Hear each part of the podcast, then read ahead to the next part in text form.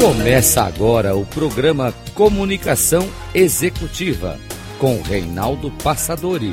Tudo sobre comunicação e gestão para você. Rádio Cloud Coaching. Olá, bem-vindo a mais um programa Comunicação Executiva. Tudo sobre comunicação e gestão para você.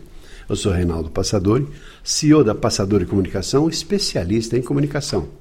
E o tema de hoje, do nosso trabalho, do nosso estudo, é falar justamente sobre storytelling. Storytelling é toda uma ferramenta, um conjunto de, de, instrumentos que potencializam, ajudam as pessoas a potencializarem o poder de influência sobre outras pessoas a partir da contação de histórias. Mas para falar sobre esse assunto, tenho o prazer e a honra de conversar aqui com Nocilene dos Santos, minha querida amiga, participa aqui da Passadore, dos nossos treinamentos, que é justamente sobre storytelling, e que vai nos falar um pouquinho sobre essa arte, mais do que um conjunto de ferramentas, é a arte de contação de histórias. Seja bem-vinda, No. Prazer em ter você com a gente aqui. Muito obrigada, Reinaldo, por esta oportunidade. Falar de histórias é simplesmente uma paixão. Então, vamos lá. Não, storytelling é contação de histórias, tá? Mas será que é só isso? O que é mais storytelling? É muito mais do que contar uma história, Reinaldo. Parte de uma estrutura.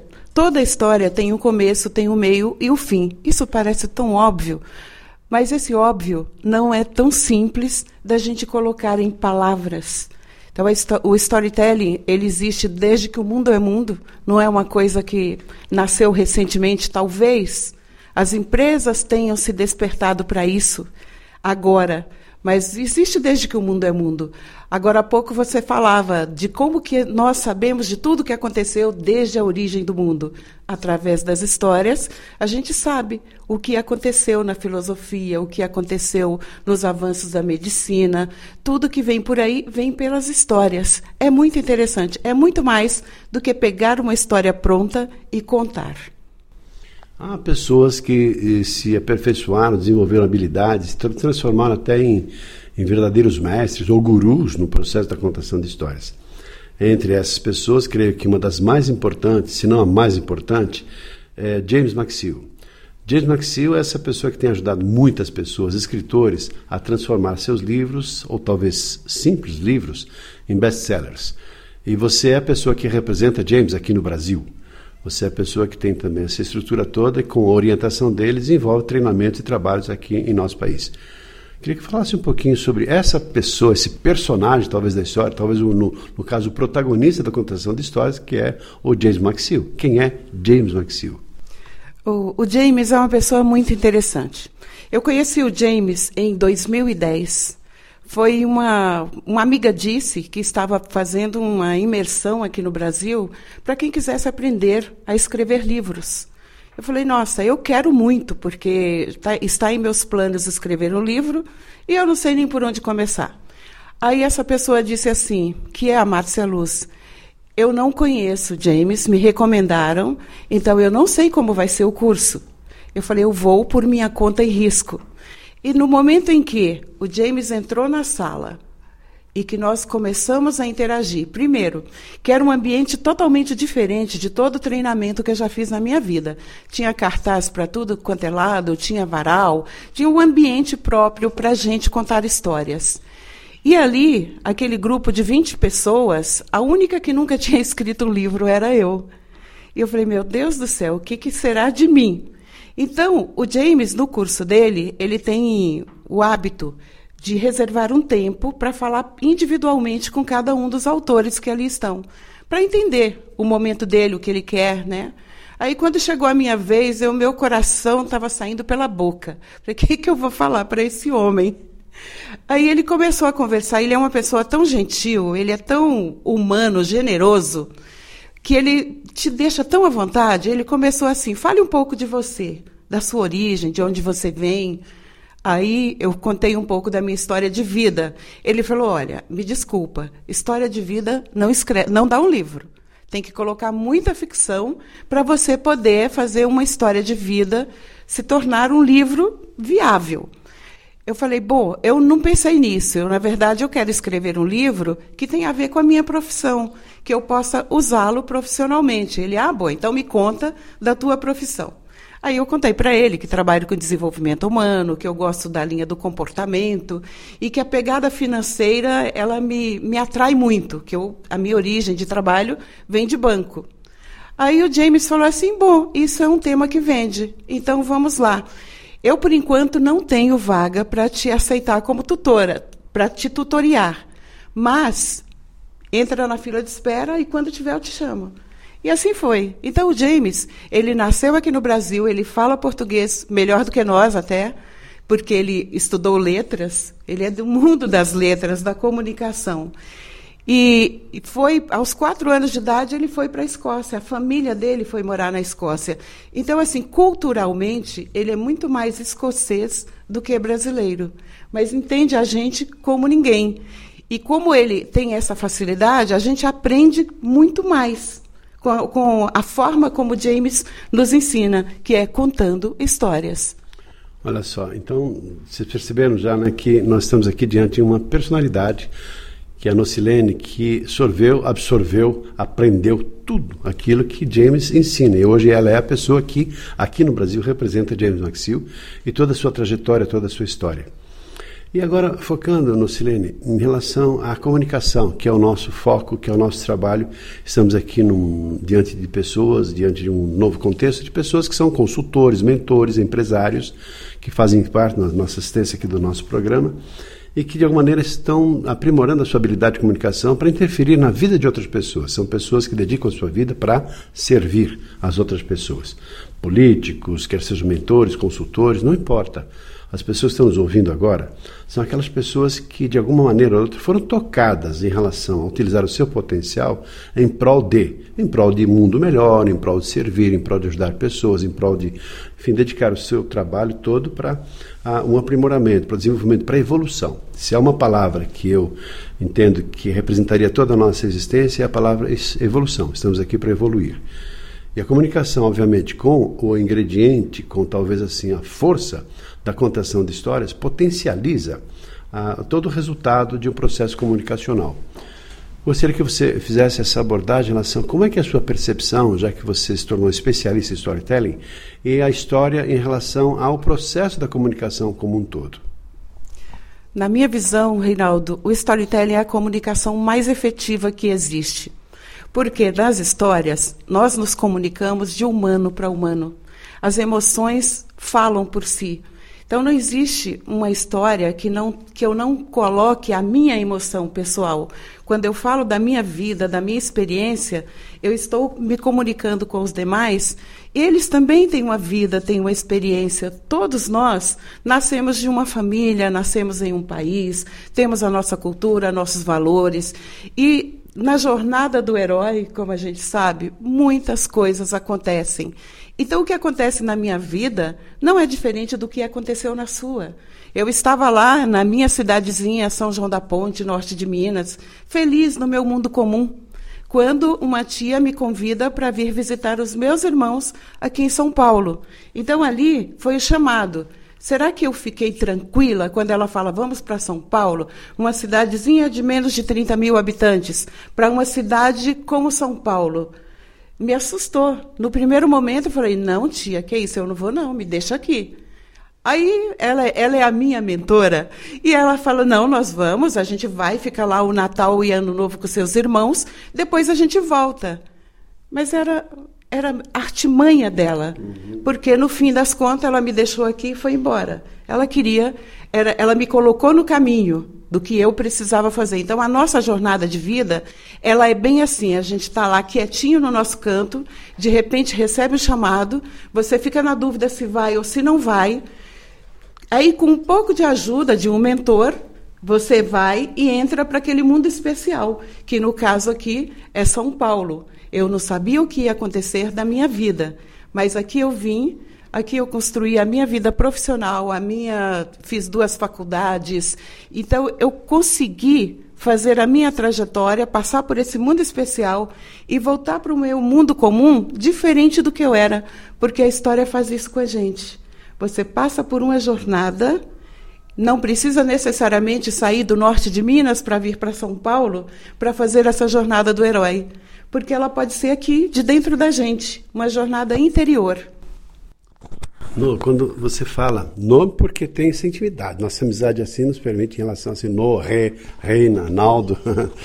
Mas assim, você contando isso da sua tia me fez lembrar de uma pequena história, que é a história do Albert Einstein. Veja só, porque na contação de histórias tem muito de analogia, tem muito de metáforas, tem muito de você falar uma coisa querendo dizer outra. É como uma hipótese. Hipótese é aquilo que não é, que a gente faz com que seja para ver como é que seria se fosse. Hã? é uma definição engraçada, mas ela é, ela é provocativa. E, hipótese é aquilo que não é, que a gente faz com que seja, para ver como é que seria se fosse. Então, Albert Einstein estava lá recebendo seu prêmio Nobel pelo trabalho todo que fez no campo da física em relação à teoria da relatividade. E no seu discurso dessa premiação, ele com humildade disse assim: Agradeço a todas essas homenagens que eu estou recebendo, mas nada disso teria sido possível se não estivesse sobre os ombros de um gigante que foi o Isaac Newton, que desenvolveu, criou a lei da gravidade. E, claro, né, então, com base nos estudos que ele fez e tal, tal, é claro que eu consegui, então, avançar na ciência e, a partir disso, criando todo o trabalho que eu fiz. Só que aí, pesquisadores foram verificar o Isaac Newton, quando ele estava lá, talvez recebendo o Nobel da época, e então, no seu discurso também de agradecimento, ele disse assim, alguma coisa semelhante. Ele falou: agradeço a todas essas homenagens que eu estou recebendo. Só que nada disso teria sido possível se não estivesse sobre os ombros de Galileu Galilei, que foi o pai da física moderna. E assim, então, é, todos nós temos alguns gigantes que nos emprestaram seus ombros para que nós pudéssemos enxergar o mundo um pouquinho melhor. No seu caso, é o caso da sua tia, que te ajudou você a sair da sua cidade, de uma cidade pequena, para ganhar o mundo e ter todo o sucesso, todo o prestígio, todo o conhecimento e reconhecimento que você tem a partir de toda uma trajetória de vida que você teve. Eu me lembro bem, uma época, uma pequena outra história, só para perceber como as histórias estão tão próximas da vida da gente. Ah, mas eu não sei contar história. Você sabe, você tem muitas histórias para contar. É só fazer uma retrospectiva. Uma, por exemplo, que eu tive, que eu estudava no seminário de padres. Na época lá pequeno, talvez queria ser padre, alguma coisa assim, fui parar no seminário. Depois descobriram, eu mesmo descobri que não tinha nada de vocação, mas naquele período, padres holandeses da, da, da Ordem dos Sagrados Corações, e então tudo era pecado, tudo. Tinha um padre lá, padre eh, Henrique, que era assim muito legal. Era um paizão da gente, era aquela pessoa que conversava, aquela pessoa que dava atenção para todo mundo. E um dia, padre, eu queria conversar com o senhor. Pois não, o que você quer? Eu quero te fazer uma pergunta. O que é, afinal de contas, pecado? Ele, claro, me atendeu, recebeu, falou: o que é pecado?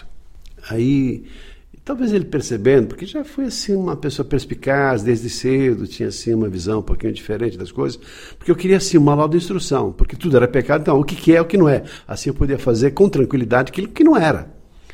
Aí ele, muito mais esperto do que eu, e muito mais sábio, e muito mais perspicaz, me deu uma resposta que me deu um, um chute na canela. Me fez repensar a minha vida. Ele falou assim: pecado, na verdade, é quando você fez alguma coisa e você percebe que não deveria ter feito. Ou quando você vai fazer alguma coisa e você sabe que aquilo que você vai fazer é errado, então você não faz. Aí mudou tudo, porque trouxe para mim a responsabilidade em relação à minha consciência daquilo que é certo e errado. Eu esperava um manual de instrução e resolver simplesmente meu problema e aumentou meu problema. Então, sabe, foi aquele outro guru que estava assim, que eu tive o prazer e a oportunidade de subir nos ombros para enxergar a vida sob uma perspectiva diferente. Então, esse é um simples exemplo do poder da história, que muda o conceito, muda a visão, muda a trajetória, muda comportamentos, muda atitudes, até porque não crenças das pessoas. Então, no, passando para você agora, como é que você vê assim esse poder da história na mudança de crenças, mudança de trajetórias? E se você tem algum exemplo assim prático além do seu de você ter apoiado outras pessoas na descoberta de uma nova perspectiva de vida, de uma nova visão, talvez enxergar a exemplo desses grandes nomes, né? O mundo de um jeito um pouquinho diferente por estar assim com uma visão mais ampla, né? enxergando com, com mais nitidez as coisas do mundo. As histórias têm esse poder de dar um re, uma ressignificação na nossa vida. Então, assim, como coach, mentora que sou, muitas vezes o cliente chega com uma dor, uma dor do passado. E a gente sabe que o que passou, passou, não, não podemos mudar. Mas a gente pode enxergar de uma maneira diferente. Já aconteceram várias vezes. Então, o que, que eu faço no começo do processo? Eu peço para a pessoa escrever uma, uma bio das fases da vida, colocando o que foi bom e o que não foi bom.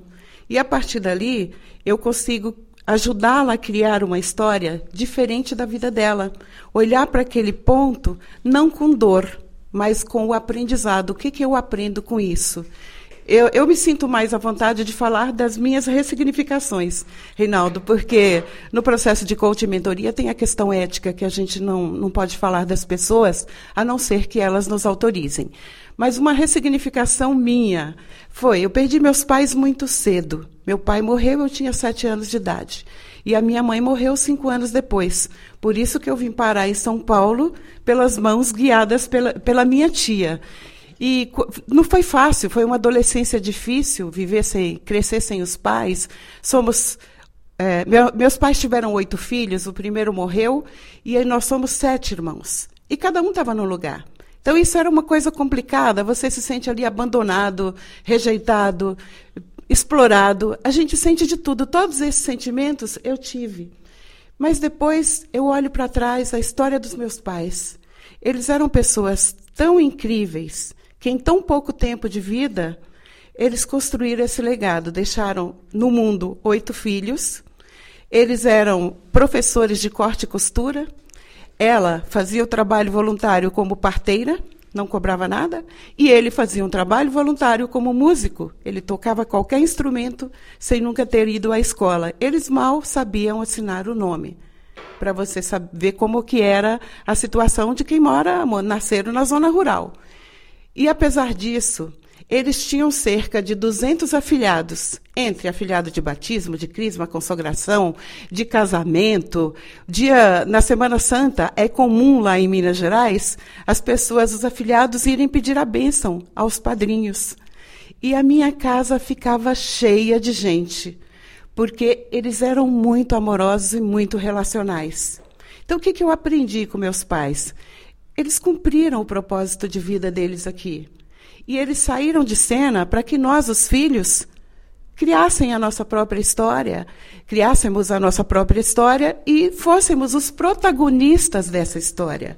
Então isso me deu um alívio tremendo quando eu consegui enxergar que eles fizeram o que tinha que ser feito e que agora competia a nós seguirmos a nossa jornada. Porque aí entrando um pouco no mundo das constelações, a gente aprende que os nossos pais nos dão o bem mais precioso. Eles podem não dar mais nada, mas eles nos deram a vida. E se eu tenho a vida, eu tenho a responsabilidade de seguir o meu destino. Poxa, não, que bonita, que bonita a sua história é, chocante no primeiro momento, mas assim, o quanto você cresceu, o progresso, toda essa evolução que você tem, assim, lidando com milhares e milhares de pessoas que evoluem a partir do seu toque de Midas, né, da sua habilidade de fazer isso.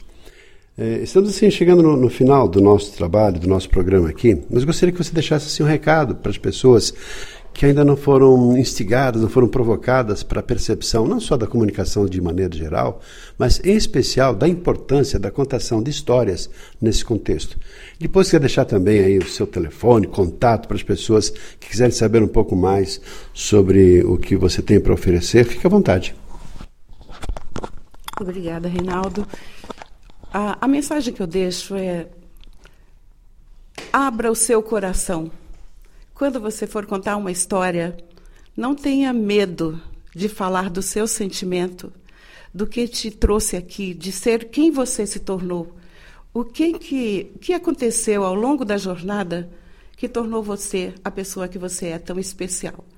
E a aplicação das histórias, elas, ela abrange várias modalidades. Eu posso ser uma palestrante que, no meio da minha palestra, do meu conteúdo técnico, eu insiro uma, uma história pessoal e essa história conecta com todo mundo.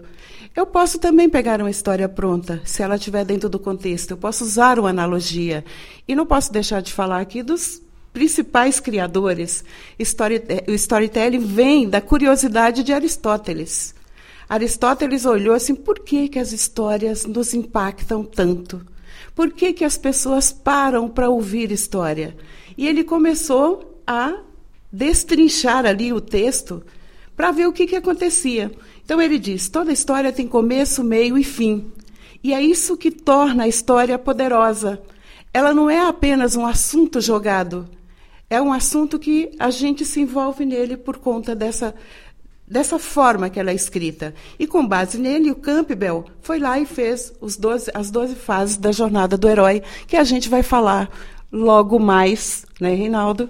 A ah. gente tem tempo para falar sobre isso. Não tem outras versões, outros programas, mas não, não deixa de deixar aqui o seu contato claro, é, para as pessoas que possam eventualmente se interessar, alguma empresa, alguém que queira saber um pouco mais sobre a importância da, da storytelling na, na vida comum, vendas, negociações, liderança, palestras, discursos políticos e outras situações que fazem parte da vida da gente. O meu contato é São Paulo 11 999080103. Podem me achar no LinkedIn, no Silene Santos, no Instagram, no Silene Santos e o meu e-mail é nocilene.santos.peopletraining.com.br. Muito bem, espero que você tenha gostado do nosso programa. Fica aqui um abraço e até o nosso próximo programa. Até lá.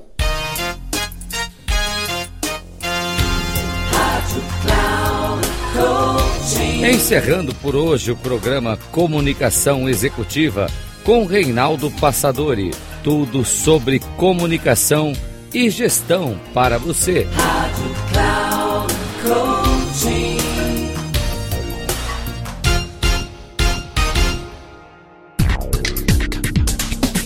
Se ligue.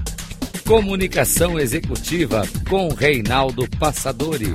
Sempre às segundas-feiras, às 8 da manhã, com reprise na terça às 12 horas e na quarta às 16 horas aqui na Rádio Cloud Coaching. Acesse o nosso site radio.cloudcoaching.com.br e baixe nosso aplicativo na Google Store.